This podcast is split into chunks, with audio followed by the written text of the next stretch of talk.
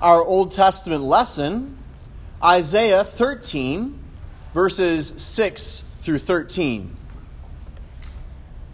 Wail, for the day of the Lord is near.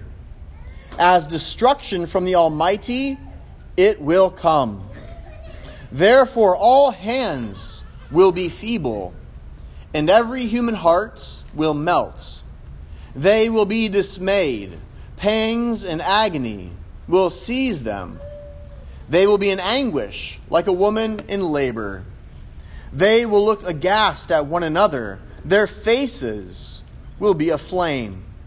Behold, the day of the Lord comes, cruel, with wrath and fierce anger, to make the land a desolation and to destroy its sinners from it. For the stars of the heavens, and their constellations will not give their lights. The sun will be dark at its rising, and the moon will not shed its lights. I will punish the world for its evil, and the wicked for their iniquity. I will put an end to the pomp of the arrogant, and lay low the pompous pride of the ruthless. I will make people more rare than fine gold, and mankind than the gold of Ophir. Therefore, I will make the heavens tremble, and the earth will be shaken out of its place at the wrath of the Lord of hosts in the day of his fierce anger. The word of the Lord. Thanks be to God. Well, please now turn with me to our New Testament lesson and sermon text Matthew 24, verses 26 through 31. We continue this week. We resume that series in the Gospel according to Matthew. We have been in the Olivet Discourse, the discourse from the Mount of Olives that Jesus gives to his disciples that proceeds into chapter 25. And we will be uh, continuing in this through the end of the calendar year. And we come today to Matthew 24. And we'll pick up at verse 26, even though we briefly considered 26 and 27 in our last sermon here. But I think this helps provide for us some of the important context for what we find then in, where, in the verses we'll focus on, verses 28 to 31. So again, Matthew 24, verses 26 through 31, God's holy and inspired word. Jesus speaking. So, if they say to you, Look, he, speaking of Jesus, is in the wilderness, do not go out. If they say, Look, he is in the inner rooms, do not believe it. For as the lightning comes from the east and shines as far as the west, so will be the coming of the Son of Man. Wherever the corpse is, there the vultures will gather. Immediately, after the tribulation of those days, the sun will be darkened, and the moon will not give its light, and the stars will fall from heaven, and the powers of the heavens will be shaken. Then will appear in heaven the sign of the Son of Man. And then all the tribes of the earth will mourn, and they will see the Son of Man coming on the clouds of heaven with power and great glory. And he will send out his angels with a loud trumpet call, and they will gather his elect from the four winds, from one end of heaven to the other. The word of the Lord. Thanks be to God.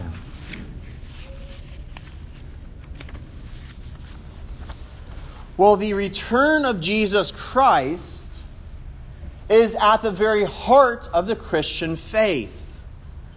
We oftentimes give pride of place to the cross, understandably, the resurrection, understandably. If we're feeling extra generous, we then begin to speak about Christ's ascension to heaven and his enthronement. But like many doctrines, this one gets short shift. We put it to the side so frequently because it is uncomfortable, it's disconcerting.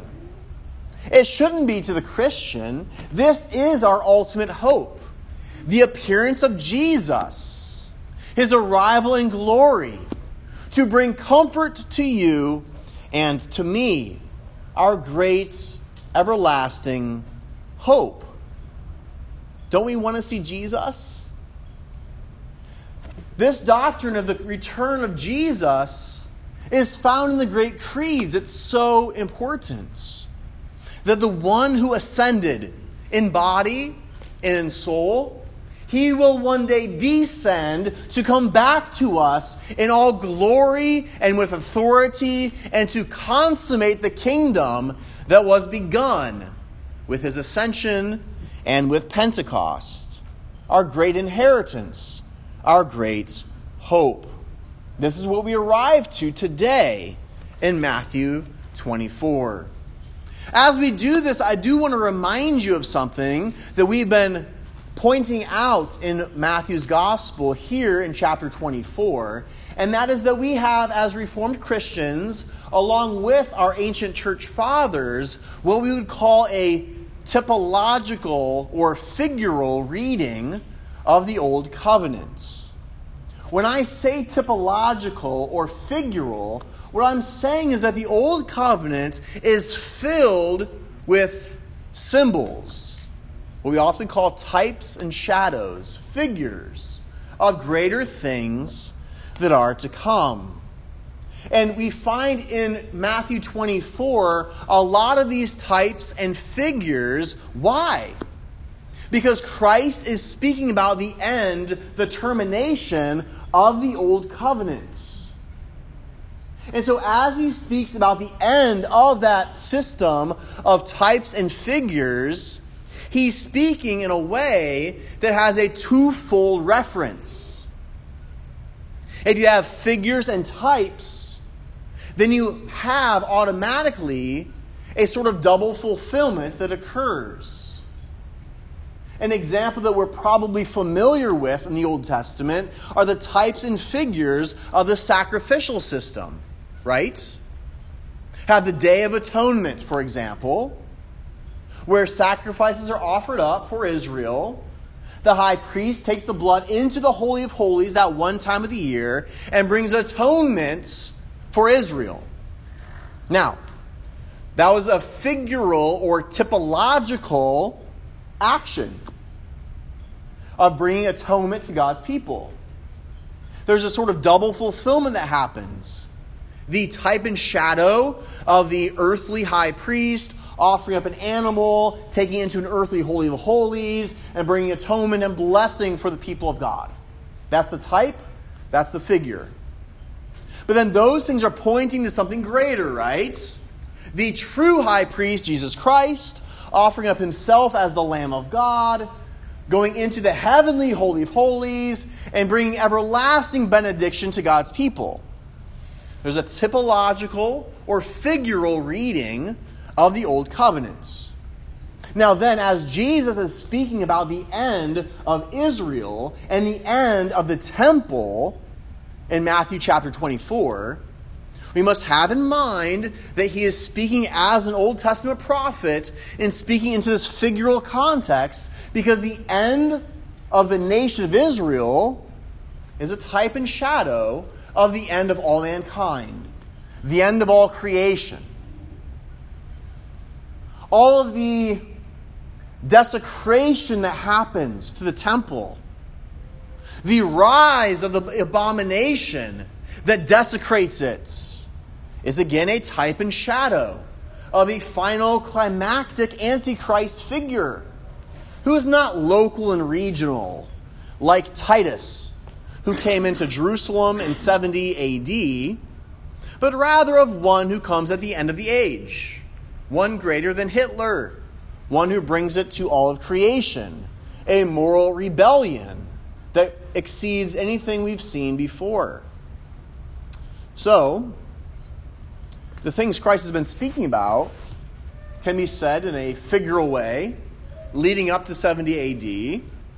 But then that speaks of the whole history of the time between Christ's first and second coming.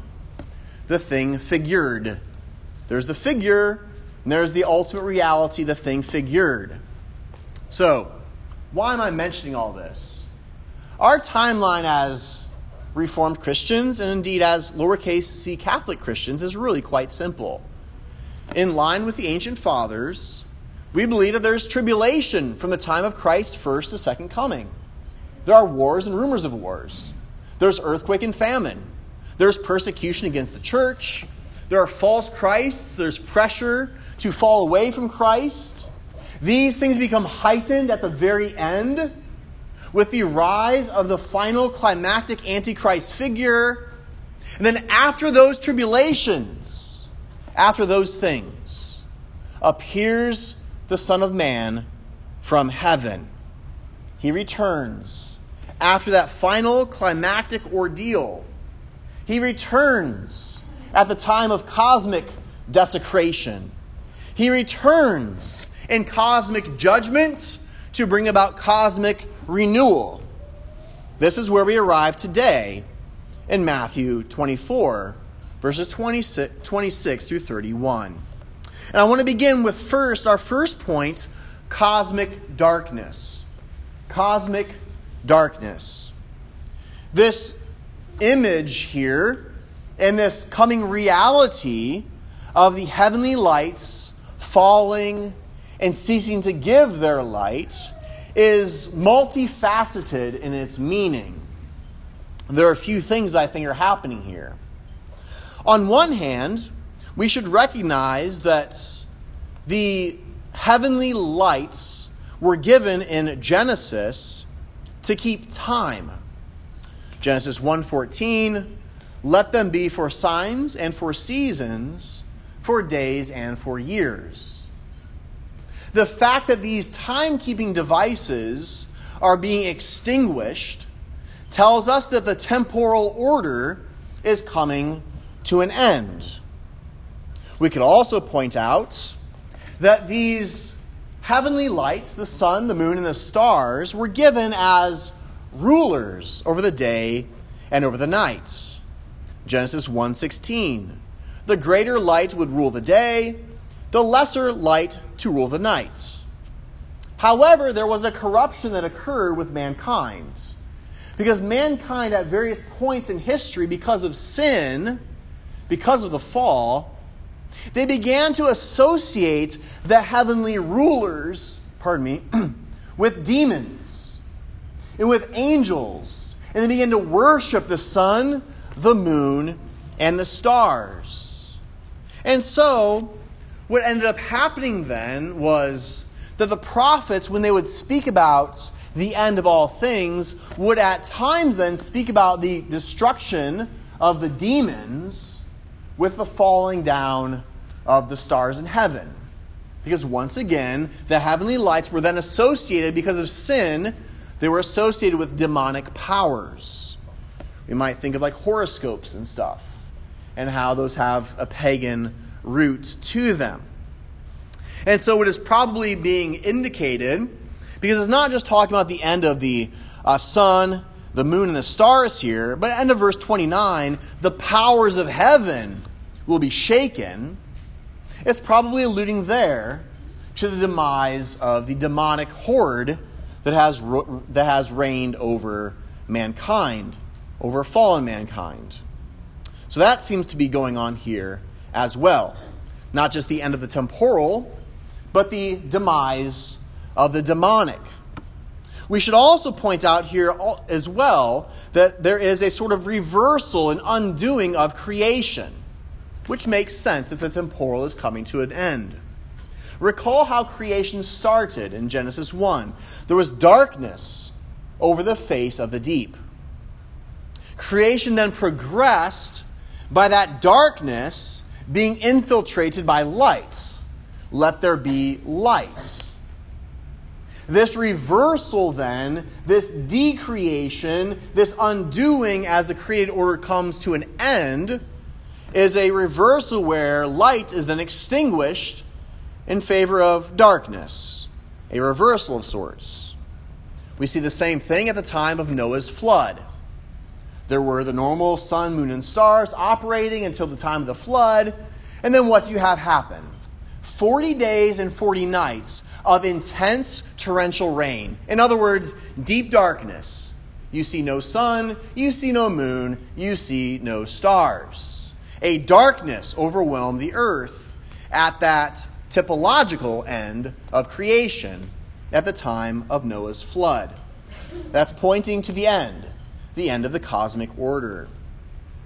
A final thing that this cosmic darkness indicates for us is the simple fact of God's wrath. The day of the Lord is the language for it. The arrival of God, according to Isaiah 13, it comes and it is cruel, not unjust, but it is filled with wrath and fierce anger. Isaiah went on, you might recall, from our Old Testament lesson. The stars of the heavens and their constellations will not give their light. The sun will be dark at its rising, and the moon will not shed its light. I will punish the world for its evil. The arrival of deep darkness indicates the arrival of God's wrath. Our first point cosmic darkness. Our second point is yet another reason, you could say, for this great darkness, and that is for the appearance of Jesus Christ, to highlight his glorious appearance. Now, one of my favorite uh, Christmas time um, traditions is to watch, if you've ever seen it, National Lampoon's Christmas. And you may recall uh, Chevy Chase, Clark, um, putting lights, thousands upon thousands, all over his house. And then when you turn on lights for Christmas? You don't do that during the daytime. You wait till it's dark at night. Why? Because you want the radiance, you want the glory, you want it to shine forth. Well, of course, Clark Griswold goes out there at nighttime and brings those plugs together, and nothing works.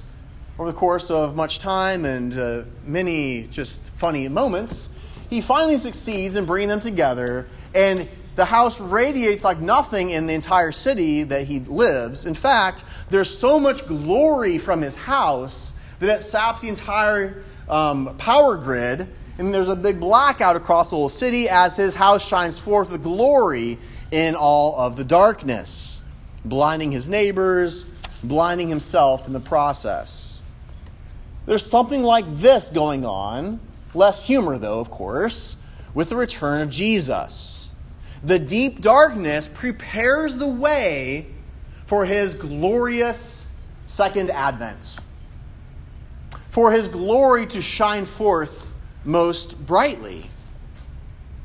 In the midst of that deep darkness, you see with all the more clarity just how beautiful, just how glorious just how luminous is your Savior. We might think of the deep darkness that overwhelmed Mount Sinai many moons ago. But even though that mountain was overwhelmed with deep darkness, there was one who came down upon the height of Sinai and then brought fire and lightning and earthquake Moses and the elders ascended, and they saw him enthroned there. One seated, one glorious. In the midst of deep darkness, that one shone. We think as well of how in Daniel chapter 7, Daniel has a vision in heaven of one like a son of man entering into heaven, riding on the clouds. What does he receive as he approaches the Ancient of Days in heaven? He receives glory and authority and power. Now, Matthew tells us what all that was for. What was the purpose of his ascension? What was his purpose of his enthronement? What was the purpose of him receiving glory and honor from the Ancient of Days? That he could ride on those very same clouds. Clouds that serve like a heavenly chariot. Clouds that ride forth back down from heaven to earth. That all mankind would see and then behold the authority and the glory that were given to the Son of Man after his ascension to the Father as he comes back to bring forth the consummation of his everlasting kingdom. Note here that the return of the Son of Man, his appearance, is with respect to his humanity. This is how glorious his humanity is. This is what he received in his body and in his blood. As he ascended, so he would one day descend. And so he comes now, not in humility, but in glory.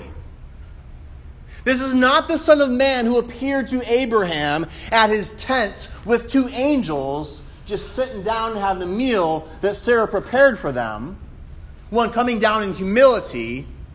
This is the Son coming down with the cloud of glory that is brought then to creation. All of it. This is Mount Sinai becoming universalized. This is the earth and heaven shaking because the Son of Man, the glorious Son of Man, has come for the day of the Lord. And when he appears, we see his body and his blood glorified, radiating, luminous for all to see. Now, how does this work? I have no clue. But what we do know is this that he rides the clouds as a chariot and so it's very easy for us to conceive of the idea of Christ on his chariot riding around the world to display for all mankind his glory that encompasses and circles the world as he rides and shows himself to every tribe, tongue, people, and nation that they might know that he is the blessed one who comes in the name of the Lord no matter the time of day, it will be night. No matter where you live, not only will it be dark, but you will see his glory, and you will see then him. Riding upon his chariot as the conquering hero of the elect, and then enacting something that you cannot even imagine this day. The most terrifying vengeance that has ever been known to man. Yet just, yet righteous. And not only enacting the most terrifying vengeance you've seen, but bringing forth the most comforting, loving, and compassionate salvation that you can possibly imagine. Our second point, his appearance. Third, our response. We see very clearly here within our text that there is a worldwide response by the tribes of the earth of mourning, of crying out, because they come to realize the folly of their ways. He was always the God who revealed himself by way of creation. The heavens declare the glory of God. The sky above proclaim the works of his hands. And not only did mankind reject him in creation, but the gospel went out to the four corners, and in the end, those very same tribes rejected him with respect to redemption. Doubly guilty, you could say. And so they weep, and so they mourn. They recognize that He is that blessed one who comes in the name of the Lord. And they confess their error, they cast themselves down, and they receive the judgments of Christ. The hypocrites also, those who are Christians in name only, will mourn on that day. As they see him revealed from heaven, they will recognize their folly as well. That they gave him lip service all their lives, and yet they preferred the things of the world. They did not trust in Jesus and true facts. They did not repent of their sins. They never imagined that he was actually so glorious. They fell for the cultural version of Jesus that was made in their own image. They preferred that version of Jesus, and they lived instead for the world and not for his kingdom. And so they mourn. The tribes of the earth mourn. The hypocrites mourn. They refuse to mourn their sins in this world, their sins against God, and to trust in Jesus. And so forevermore they will mourn in everlasting destruction. That is one response that will occur at the return of the Son of Man. The second is the response of celebration and of comfort. This is not spelled out explicitly here within our text, but it is definitely implied. Recall the plight of God's people that has been building throughout this chapter. In chapter 24, verse 9, Jesus tells us that we will be hated by all for his name's sake. That some from the church would fall away and betray others in the church. That false prophets would come and try to lead astray, if possible, even the elect. There is the need to endure to the end, verse, 20, uh, verse 13. And then that tribulation, verse 22, is for the sake of the elect, those days are cut short. So we are then envisioned, the people of God are envisioned as being attacked, in need of endurance, being persecuted, being led astray where possible and so, this arrival, this cutting short of those days for the elect by the Son of Man who gathers his elect to himself, is a great act of salvation from those tribulations. A great extension of comfort to those who have been attacked by the world, their own sin, and by the devil. And so, beloved, how do we respond in preparation for that last day? Well, we hear the word of Jesus as he teaches us in, Ma- in Matthew 24. Listen to his word, hear it. That's how you will endure. Embrace the fullness of his word.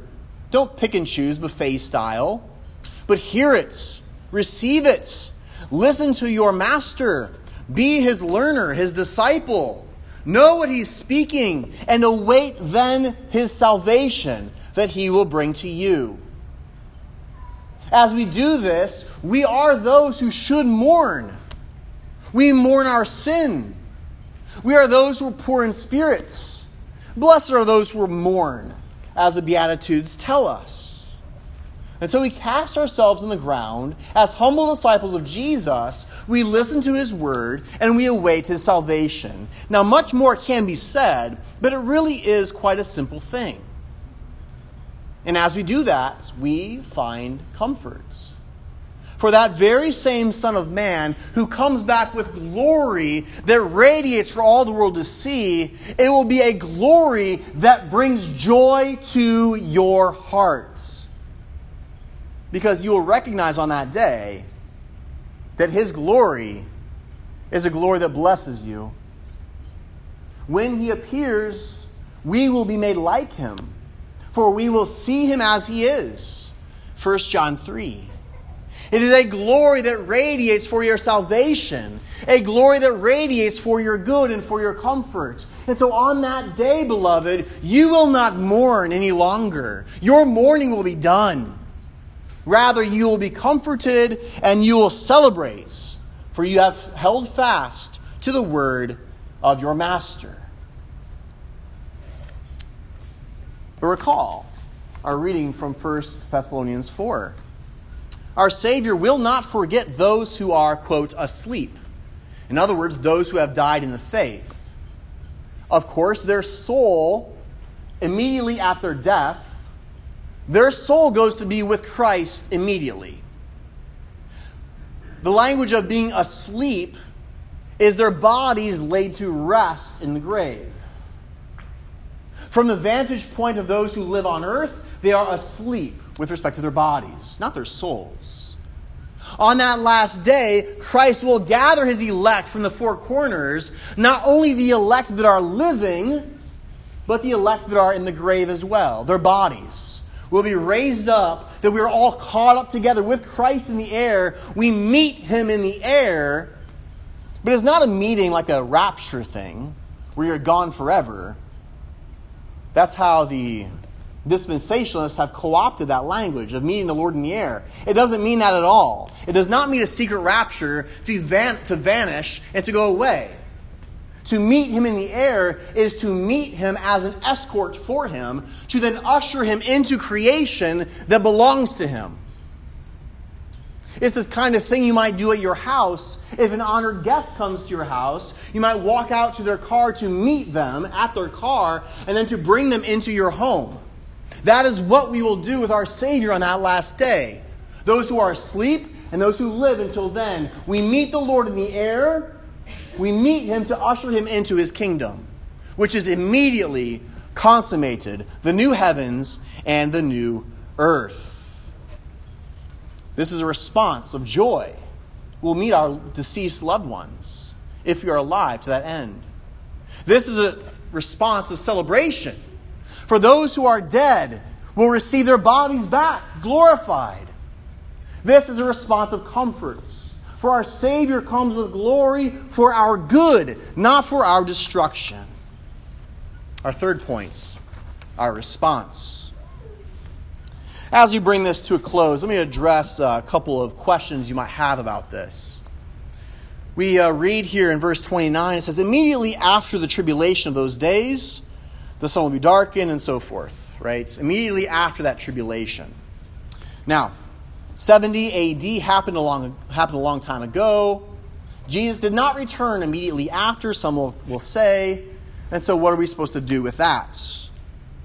Well, we should recognize here that the type and shadow, the figure, is about the desecration of creation. It's not about the return of Jesus. Okay? There's no type and shadow of Jesus' return because that's the fulfillment of all things. How can you have a type and shadow of his glorious return? It doesn't really uh, work like that. The type and shadow is the extension of tribulation, the desecration of the temple, not of the return of Jesus. When we then think about the return of Jesus, it does not come after the type and shadow. It comes after the main event happens. It comes after the age of tribulation. It comes after the entire cosmos is desecrated. Then he comes immediately after. After the real thing, not after the 70 AD type and shadow. Next, some might say, I don't think that I will be comforted at Christ's return because so many people will be judged.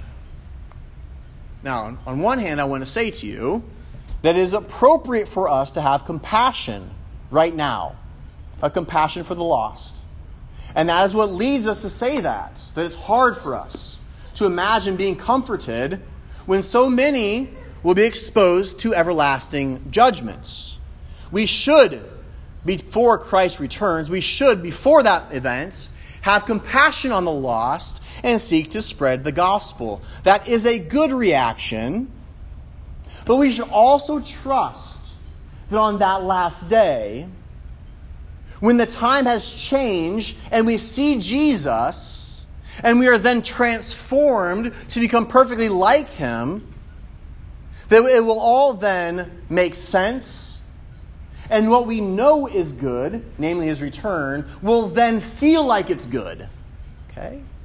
It might not yet feel so good to you because you're mourning those whom you love, who don't know Jesus, but it will feel good on the last day. You can trust that. You'll recognize what God recognizes, what Christ recognizes. Everything will line up just fine. Your feelings now are appropriate because Christ has not yet returned. Continue to have compassion But trust on that last day when He returns, you will see things as God sees things. You will understand things as Christ understands things. And so you will rejoice and have comfort. Part of the problem here is that we oftentimes don't realize just how bad the spiritual battle is in which we live. We look at our lives and we feel like we live pretty good lives.